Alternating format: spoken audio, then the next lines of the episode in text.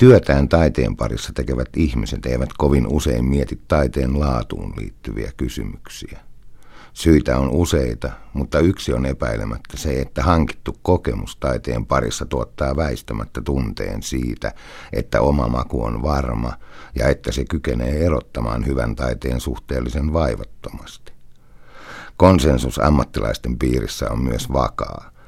Arvostettu taiteilija on yleensä varsin laajalti arvostettu, vaikka hänen tuotannossaan voikin havaita silloin tällöin notkahduksia. Näistä notkahduksista asiantuntijat sitten saattavat vähän kiistelläkin. Kaiken lisäksi sitä oppii tunnistamaan laadun sellaisestakin taiteesta, joka ei puhuttele kovin henkilökohtaisesti, joka ei siis vastaa omaa makua. Minäkin huomaan usein kehuvani teoksia, joista en pidä. Saatan sanoa, että hieno duuni, vaikka ei ihan minun lajiani. Näin tulee myös suhtauduttua joihinkin kokonaisiin lajityyppeihin. En lue sarjakuvaa tai kuuntele oopperaa, mutta luulen tunnistavani niistäkin laadun silloin, kun joudun sitä tekemään. Olen minä joskus kirjoittanut sarjakuva-albumeista mairittelevia arvosteluitakin, vaikka asiantuntemukseni onkin vaatimatonta tasoa. Jos taiteen laadusta keskustellaan, on aiheena usein sen pohtiminen, mikä taiteessa tai teoksessa on hyvää. Usein kuulee hieman triviaalejakin kommentteja siitä, mitä hyvä taide tekee.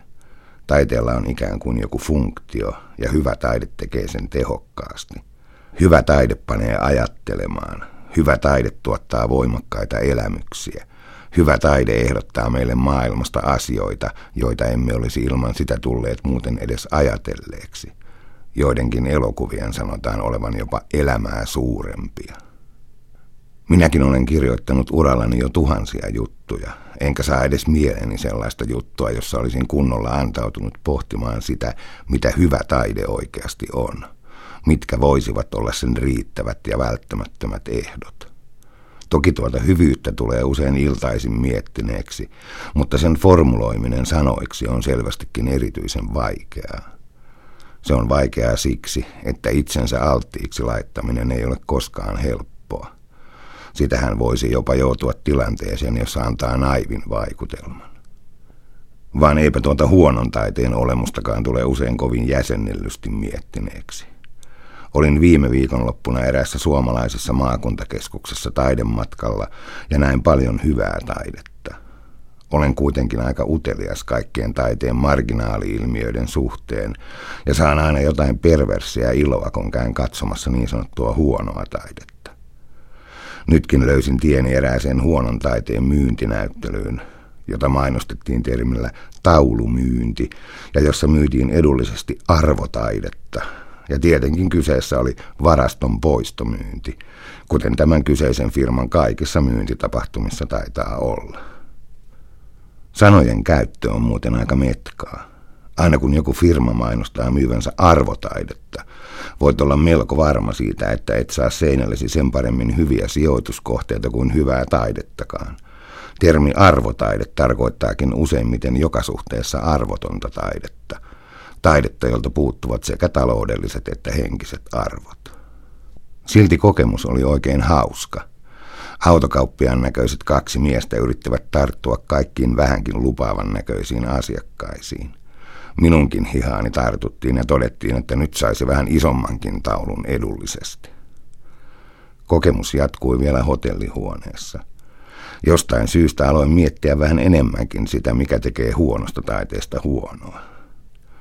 Toki olin mielestäni tunnistanut suurimman osan tarjolla olevista taideteoksista heti niin sanotuksi tusinataiteeksi, mutta aloin myös miettiä tämän tunnistamisen mekanismeja – Kuinka paljon on kyse pelkästä kontekstista? Siitä, että sanan maalaus sijaan käytettiin sanaa taulu. Siitä, että kaikki tapahtui rupuisen kauppahallin keskihallissa, jonka lattian reunoja ja penkkejä nämä taulut täyttivät. Siitä, että myyjät antoivat sekä olemuksellaan että puheellaan halvan ja helppoheikkimäisen vaikutuksen. Tein ajatuskokeen. Omalla asiantuntemuksellani olisin todennäköisesti kyennyt poimimaan lukuisten maalauksien joukosta osan ja täyttämään taidegallerian kohtuullisen hienostuneella ripustuksella aivan säälliseksi näyttelyksi. Mitään elämää suurempaa en toki olisi saanut aikaiseksi. Olisi tekopyhää olettaa, että kaikki niin sanotut hyvät taiteilijat tuottaisivat sarjana pelkkiä mestariteoksia.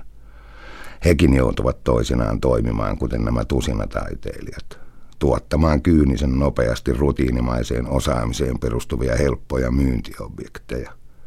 Kuka mistäkin syystä rahaa on saatava tai sovittu näyttely on saatava täyteen, vaikka paukut olisivatkin jo lopussa. Vain konteksti on toisenlainen, hienostunut ja hyvää makua osoittava.